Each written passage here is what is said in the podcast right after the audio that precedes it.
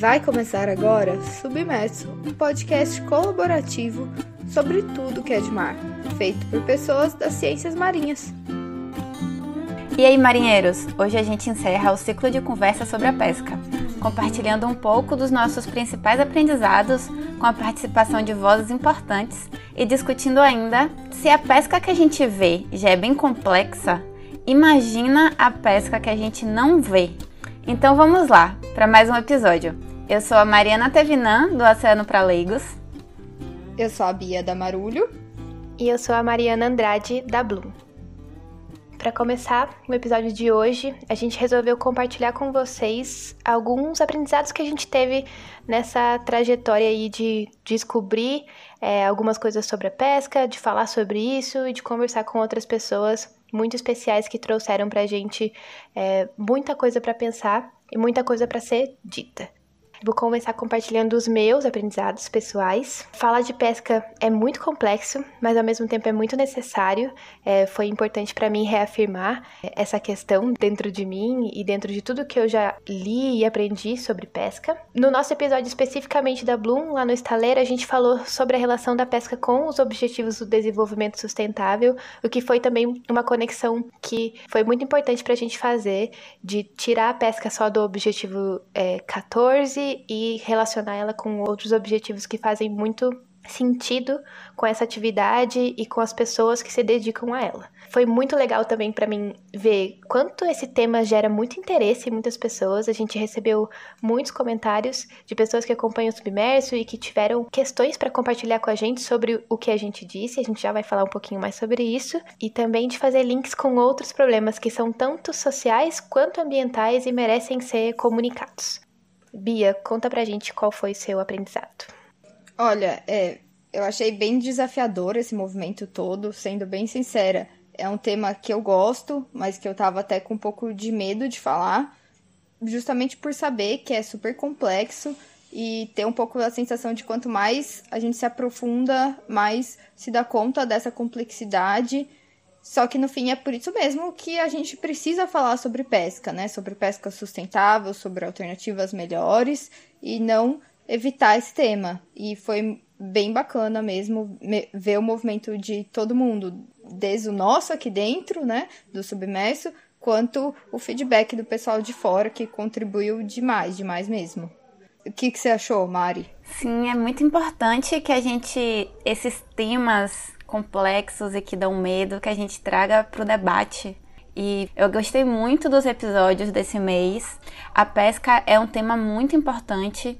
De um lado, está associado à nossa cultura, aos saberes tradicionais, ao dia a dia de tantas pessoas de luta. De outro, a cadeia pesqueira ela é muito grande, não envolve só os pescadores e as marisqueiras que estão ali diretamente, mas toda a parte de beneficiamento da pesca, de venda, né, de comercialização dos produtos. O mais incrível disso tudo é justamente essa nossa falta de dados sobre a atividade pesqueira, que deixa a gente às cegas para conseguir gerir toda essa atividade tão grande e tão importante. Porque muitas vezes pode não parecer, mas a pesca é a caça de um animal selvagem. E isso precisa ser bem administrado, senão termina. De fato, é, é uma caça e que a gente não, não trata como caça, né? A gente acaba esquecendo disso. Exato. Só nesse tempo, uh, a gente já comentou aqui no Submerso a questão de não poder comer tubarão, cação. Uh, o Amorim trouxe, não dá para ficar comendo lagosta, atum, camarão, tem escolhas melhores, né?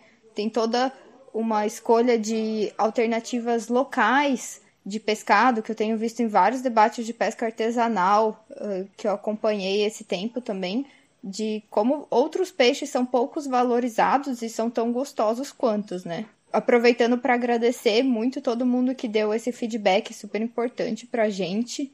Quem, quem contribuiu com vocês aí, meninas? Eu queria agradecer especialmente ao Brian, que é idealizador da Óleo Peixe, que a gente citou lá no, no episódio da Bloom como uma recomendação para vocês conhecerem um pouco mais de quem está tratando a pesca de uma maneira sustentável e de uma maneira responsável. Então, Brian veio trazer para a gente alguns exemplos do que eles estão fazendo lá, comentar algumas coisas que a gente disse nos nossos episódios e também compartilhar a experiência dele, principalmente com a questão de gênero, com as mulheres que estão envolvidas na pesca e a importância da gente falar sobre esse assunto e de valorizar a, o trabalho da mulher nessa cadeia produtiva da pesca. Então, brigadão, Brian. Fica aqui o nosso agradecimento público. Eu também sou muito fã do trabalho do Brian. É muito importante mostrar para as pessoas todo esse trabalho artesanal dos pescadores, enfim, valorizar essa atividade e valorizar de forma comercial, né, fazendo, valorizando o produto, mudando a forma com que faz esse comércio, ajudando a construir uma economia pesqueira regenerativa, que eu pensei nesse termo, não tenho certeza se existe, mas que eu achei muito interessante. E eu quero muito agradecer ao Amorim pela participação, pela conversa, que foi muito enriquecedora. É um privilégio muito grande poder conversar com essas pessoas que estão realmente envolvidas com o mar,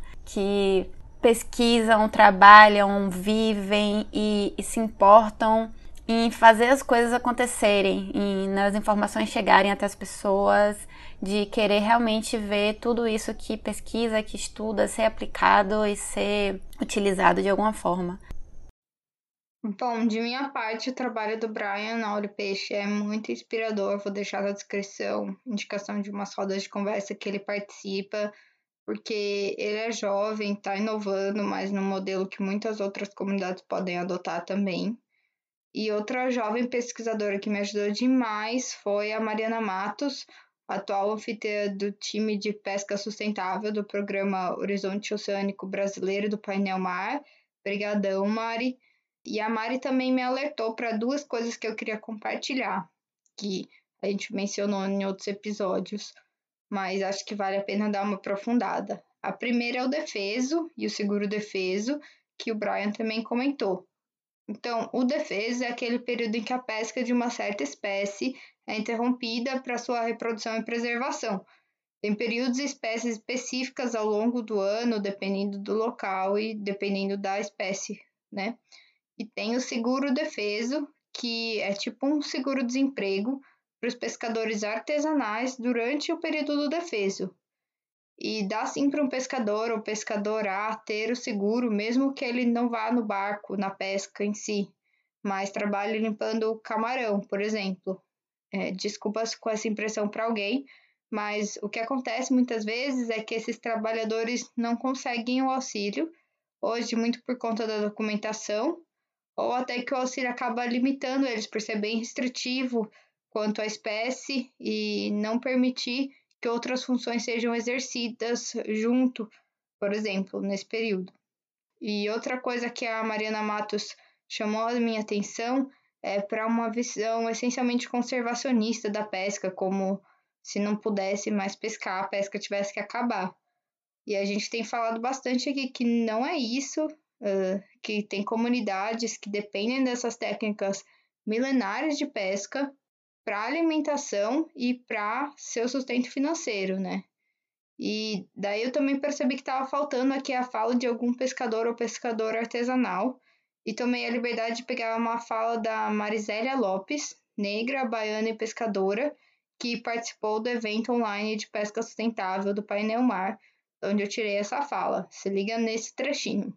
Eu gostaria também de falar desse espaço nosso, que é do espaço da nossa atividade pesqueira, que falar da pesca é falar da ancestralidade, do modo de vida, da relação com a natureza, que a gente não enxerga como uma indústria, a gente não enxerga como um setor inesgotável de, né, de produtos. Essa relação é difícil da gente explicar, porque essa relação, como a gente já colocou, é ancestral, é cultural, e cultura e ancestralidade a gente não explica, a gente vive. E também trago esse momento que a gente está vivendo para dizer que ai de nós se não convivesse, se não vivesse nesses espaços e com essas relações. A situação das comunidades tradicionais estaria bem mais difícil. Porque a nós é negado os direitos de ter direito. Por isso que a gente fala do racismo institucional. É, e a gente é, falar da relação essa relação que a gente tem, que é ancestral, que é cultural, com o nosso, né, é com o nosso saber, com nossos, nossa comunidade, nossos mais velhos, nosso povo e tal. Aí a gente fala, falar de pesca sustentável para dizer que essa também é a prática cultural e ancestral que a gente já faz, que infelizmente nos últimos anos, a gente teve que confrontar, enfrentar um outro modelo imposto que chega com a força né, nas nossas comunidades, destruindo, tentando e querendo destruir com o que a gente tem de mais sagrado, que é a nossa cultura e ancestralidade. Então, a gente, né, os modelos de, de desenvolvimento aí posto, são esses modelos que têm nos empurrado em alguns lugares, em algumas comunidades, até chegar mais próximo do manguezal e, e cometer né, alguns é, delitos. Né? Por exemplo. Bom, eu acho essa fala da Marzélia muito poderosa, né? Que mostra pra gente como as comunidades foram impostas a um sistema mais agressivo, tendo que competir com a pesca industrial e que isso vai trazer várias formas de reação dessas comunidades.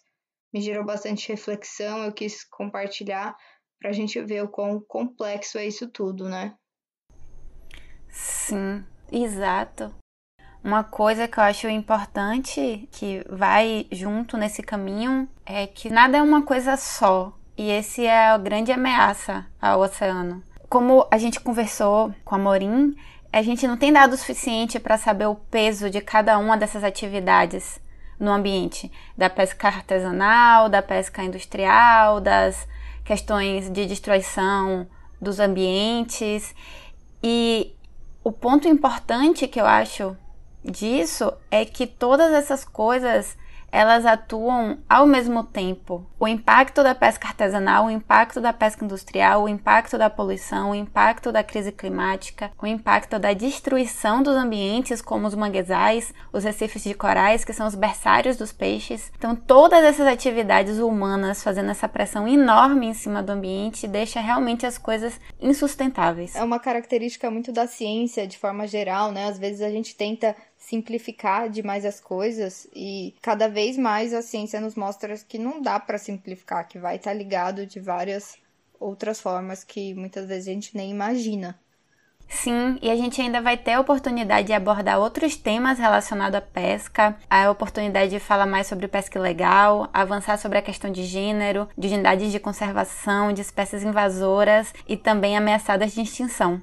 Vamos encontrar espaços para esses temas no futuro. Obrigada a todos que deram dicas e comentaram de como podemos mergulhar mais nesse tema. Realmente é um tema muito complexo e é importante juntar vários olhares, várias compreensões, várias experiências e realmente incentivar o debate sobre isso.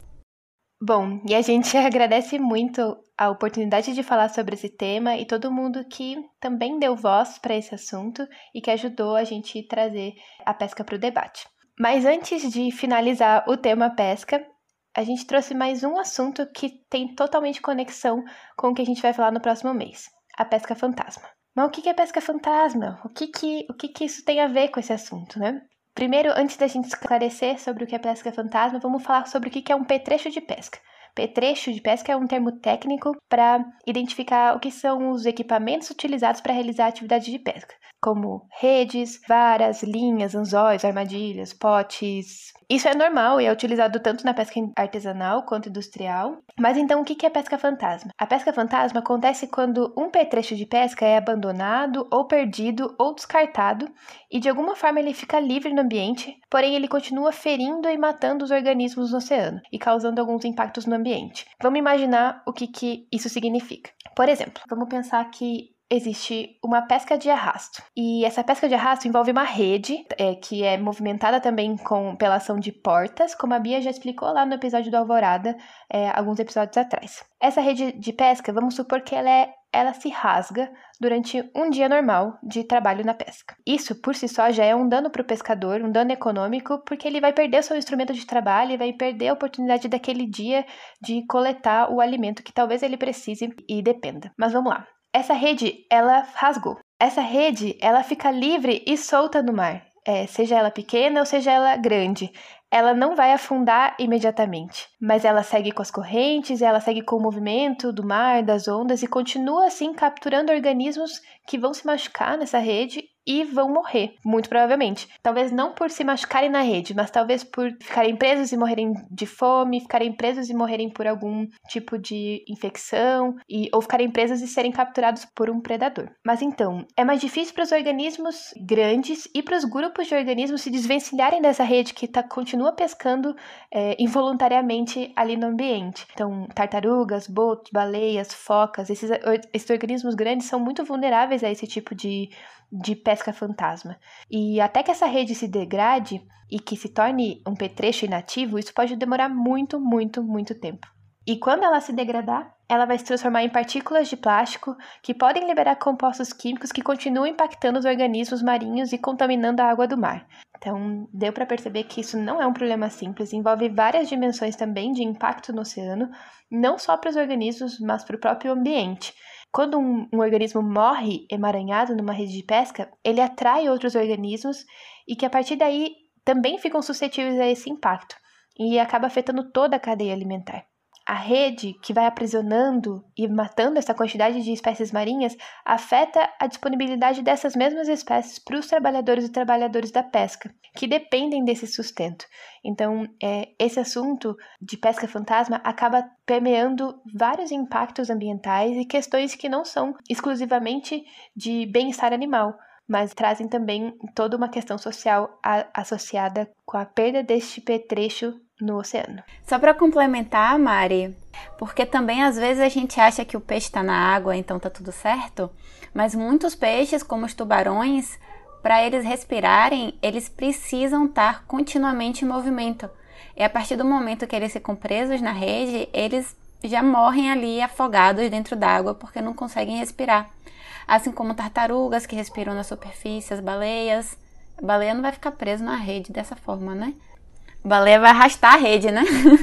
É, muitas vezes acontece o contrário, né? A rede fica presa na baleia. Isso é muito comum, não só rede, mas no Sério Norte, com pesca de lagosta. As, as, baleias começam a arrastar um monte de, de armadilha de lagosta e isso prejudica muito elas, né? Mesmo que elas não venham a morrer imediatamente, vai afetar todo o animal, como ele se locomove, o esforço que ele está fazendo, a energia que ele está gastando, como ele vai conseguir capturar o alimento, se reproduzir e tudo mais. E muitas vezes também essa rede liberada no oceano ela está associada à pesca ilegal, por exemplo. De repente chega alguma fiscalização, alguma coisa que eles precisam sair rápido e eles simplesmente arremessam aquele tanto de rede dentro d'água. Outra coisa também é que muitas vezes tanto tem essa possibilidade da rede de pesca ficar à deriva, né, livre e solta, como a Mari estava falando, elas também podem ficar presas nos recifes, que são um outro motivo grande, né? Tem aquela rede é, de espera ou uma rede de arrasto, fica presa no recife, o pescador não consegue tirar a rede e larga lá. Então ficam a rede por anos e anos no recife, capturando um monte de peixe, matando um monte de animal marinho, que é uma perda de organismos marinhos que não trazem nenhum benefício social, porque não vai alimentar ninguém, não vai gerar nenhuma renda econômica para ninguém, é só uma perda mesmo. Ou seja, a pesca fantasma reduz a quantidade de peixes no oceano sem gerar nenhum benefício socioeconômico e muitas vezes atingindo espécies que já estão ameaçadas, né, sem nenhuma discriminação. E só para fazer um link, a gente comentou, né, se na pesca que a gente vê, seria a pesca industrial artesanal, já é difícil questão de dados, imagina com a pesca fantasma e com a pesca ilegal, isso piora muito. No caso da pesca fantasma, a Mari separou aí alguns dados para tentar dimensionar um pouquinho esse problema. São dados do relatório Maré Fantasma da Proteção Animal Mundial, é isso, Mari? O cachorro tá latindo, o que que eu faço? para pegar uma toalha para abafar aqui. É. Isso mesmo, Bia. Alguns petrechos de pesca são constituídos de nylon, que pode durar 600 anos. Os primeiros registros de pesca fantasma no Brasil são bem recentes, dos anos 90. Foram percebendo isso em atividades de limpeza de praia, quando passaram a encontrar muitos animais emaranhados nesses petrechos abandonados.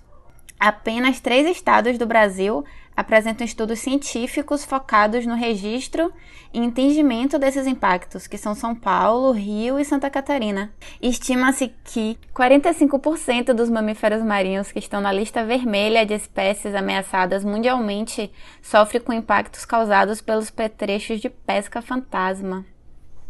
E todos esses valores só tendem a crescer à medida que a capacidade e o esforço de pesca continuam aumentando, né, com o aumento da demanda e o aumento da população. Sim, isso sem falar que é um problema muito subdimensionado, né? Tem muita coisa que a gente simplesmente não sabe sobre pesca fantasma no Brasil e no mundo, porque é um problema em todo lugar, não só pra gente, mas é um problema em grande parte invisível. Por isso, até tem coisa demais ainda para se pesquisar, entender melhor e buscar soluções que existem, são possíveis, mas vão demandar esforços de várias áreas diferentes do poder público, de pescadores, de empresas, de ONGs, de nós como consumidores e no fim é do interesse de todo mundo, porque essa é a nossa casa, nosso planeta e a pesca fantasma não está trazendo benefício para ninguém. Então, investir em materiais biodegradáveis, em logística reversa, em políticas para incentivar também os pescadores a reportar acidentes e não puni-los por isso. E além de inventar novas soluções, né, que muita coisa boa ainda vai sair. É até um pouco isso que a Marulho faz com o nosso projeto das Redecos. Então, a gente está sediado aqui em Ilha Grande, no Rio de Janeiro, e víamos sempre um monte de rede que é para descarte no caso dos pescadores em Angra dos Reis.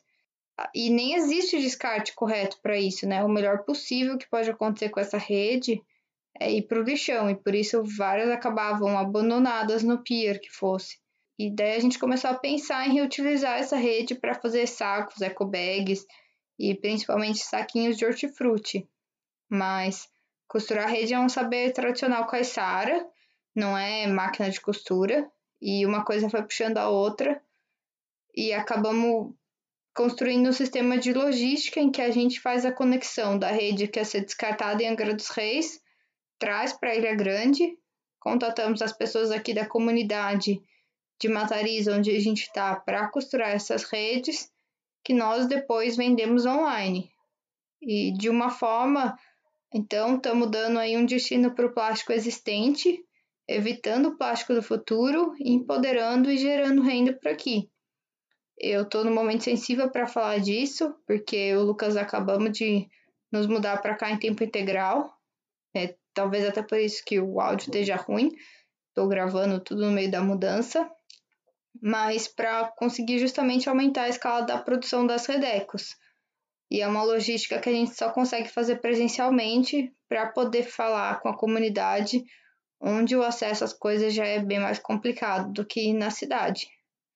Mas, fora isso, existem muitas outras soluções legais, em menor ou maior escala, tipo a Leve Hill, que faz biquíni com regenerada, até Ocean Cleanup, aquela iniciativa mundial gigante de limpeza dos oceanos nos giros e que eles tiram muita rede fantasma. No fim, o plástico, seja na forma de rede ou ou de outro material, ele é super durável, né? Então dá para reinventar muito só com o que a gente já produziu. E se um dia acabar esse problema, pelo menos para essa ideia que a gente fala é o que nós mais queremos, né? É muito legal todas essas iniciativas, muito importante a gente utilizar os recursos da melhor forma e dar uma vida mais longa às coisas que a gente produz. E eu quero muito parabenizar a Bia por todo esse esforço. Com certeza. A gente agradece muito a Marulho. E é, é muito gracinha. As próprias redecos são muito lindas. E o trabalho é mais lindo ainda. Bom, a gente trouxe esse assunto para dar uma introdução sobre o que a gente vai falar nos próximos, nos próximos episódios. Vamos abordar ainda o tema de poluição plástica em várias dimensões e em, em várias questões que a gente precisa é, comentar e conversar sobre. Então, a gente agradece todo mundo que se engajou em falar sobre pesca. Espero, esperamos que vocês estejam também animados para falar sobre plástico, é, problemas e soluções. Então, fiquem à vontade para sempre comentar, mandar os seus feedbacks, a gente agradece muito. E estamos por aqui. A gente se vê na semana que vem, no Alvorada? É isso aí, continuei mandando feedback porque foi realmente muito importante. Acho que esse ciclo mostrou pra gente o quão importante. E já podem começar a enviar suas perguntas sobre poluição por plástico lá no Instagram do Oceano para Leigos, pra gente responder na próxima entrevista. E até a próxima. Tchau, pessoal. Tchau, tchau.